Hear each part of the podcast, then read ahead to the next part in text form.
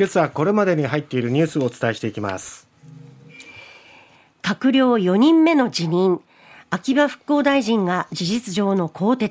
杉田政務官も。コロナ。来春来年春に5類引き下げ。中国。海外旅行再開へ。ゼロコロナ政策の終了。公正取引委員会は価格転嫁を拒否した13社を公表。国立病院機構の贈収賄事件複数の元放射線技師長が天下り。まずは政治と金の問題をめぐりまして岸田総理は秋葉復興大臣を交代させ後任に渡辺博道元復興大臣を任命しました。来年の通常国会で野党から追及を受ける懸念を払拭するための事実上の更迭ということになりました、えー、総理は辞表を受理した後記者団に任命責任は重く受け止めていると述べました。そしてえー、過去の差別的発言が問題視されている杉田水脈総務政務官を辞任させました、うん、えー、後任には長谷川淳二衆議院議員を充てました、えー、杉田氏は昨日総務省で松本総務大臣に辞職願を提出しましてその後記者団に対して私の過去の発言拙い表現に厳しいご指摘がありそれを重く受け止めて反省し一部を取り消したがその真意がなかなか伝わらなかったと述べたと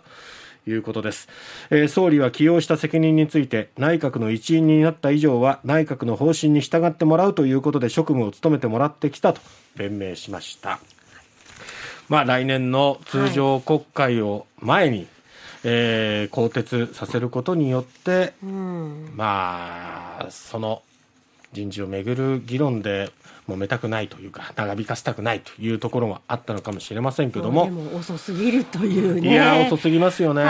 印象ですけど、えー、そして任命責任は重く受け止めているっていうのはなんかもう決まり文句みたいになってしまいましたが、はい、もうこれで8月に決めたあの内閣人事19人のうち4人が辞任すると。いうことになってもこれちょっと異常な事態ですよね。ね。まあ、任命責任って一体何なのかですよね。ですよね。それでいうと、杉田政務官においてはあの登用する前から、もう差別的な発言をしていたってことは分かっていた上で起用して、はい、で結局こういう更迭のような形で、まあ交代させたっていうことは。こちらこそ本当に任命責任っていうのは重いと思うんです、ね、結局辞めさせてるわけですからね。何だったんだこの期間はっていう話ですよね。さて続いて、えー、毎日新聞一面で報じられておりますが新型コロナに関して、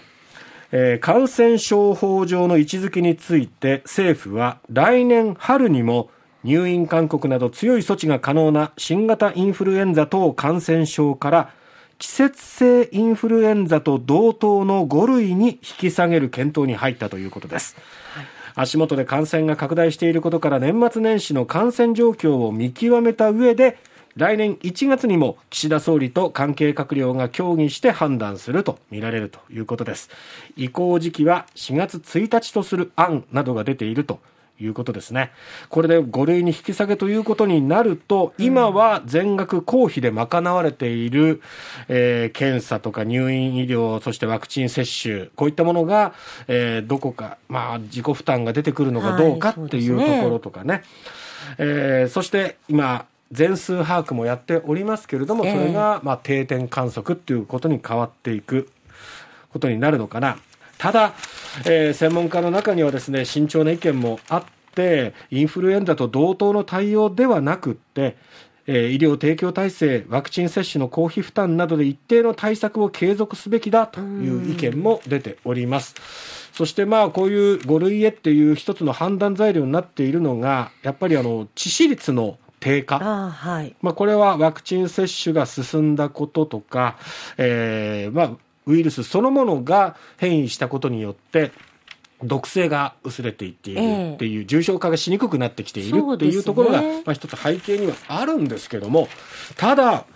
昨日でいうと全国では死者数が400人を超えたっていうのはこれ過去最多。福岡県でも昨日がですね18人の、えー、死亡が確認されているということもあって本当にこの致死率っていうところという死者数っていう考え方すると、決して少なくはないんですよね。あまり楽観視はできないで、ね、きないので本当に5類にしていいのかどうかちょっとまた別のこう分け方というかね、うそういうことをこう考える必要もあるのかなと思いますが、えー、年明けにも本格的に考えていく検討していくということですね。はい、えー、さて中国です。中国政府はこれまで原則として禁止してきた中国人の海外旅行について来年1月8日から申請手続きの受付を再開すると発表しました。新型コロナウイルス対策として続けてきた入国時の強制隔離も撤廃するということになります、まあ、これによって習近平政権のゼロコロナ政策はまあ事実上ピリオドとはい、いうことになりますね、えー、これで行き来がいろいろできるようになってくると、えー、来年の月末近くにはあの、まあ、旧正月がありますから、えーそね、それによって民族大移動のようなことがありますけども今の感染状況中国の国内のねかなりね感染もう感染爆発って言われてある省によっては浙江省だったかな100万人の感染者がなんていう情報もありますけどもそれを政府が全体を把握できてない現状の中で、海外と行き来されてもちょっと日本としては心配だなっていうところありますが、ここに対してはですね岸田総理はこの中国での新型コロナウイルスの感染急拡大を受けて、中国本土からすべての入国者を対象に、日本に入ってくるときにウイルス検査を実施するということで、うん、今のところこの10月に水際政策というのは緩和されましたよね。ええ、ただ中国に対しては再び強化するということで、これ30日の午前0時から適用するということで、少し水際対策、中国に対しては、えー、厳しくしていくということですね。さて、公正取引委員会は、原材料費やエネルギー価格などのコストが上昇しているのに、下請け企業との取引価格に適切に転嫁しなかったとして、佐川急便やデンソーなど13の企業団体を公表しました。独占禁止法や下請け法の違反には当たらないんですが、独占禁止法が禁じる優越的地位の乱用につながる恐れがあると判断したと。いうことですね。得意先と仕入れ先との立場を利用して、うん、えー価格には転嫁しないようにっていうふうにしてないかっていう調査を行ったところ13の企業を公表したということですね、まあ、この立場の悪用はあってはならないかなと思います。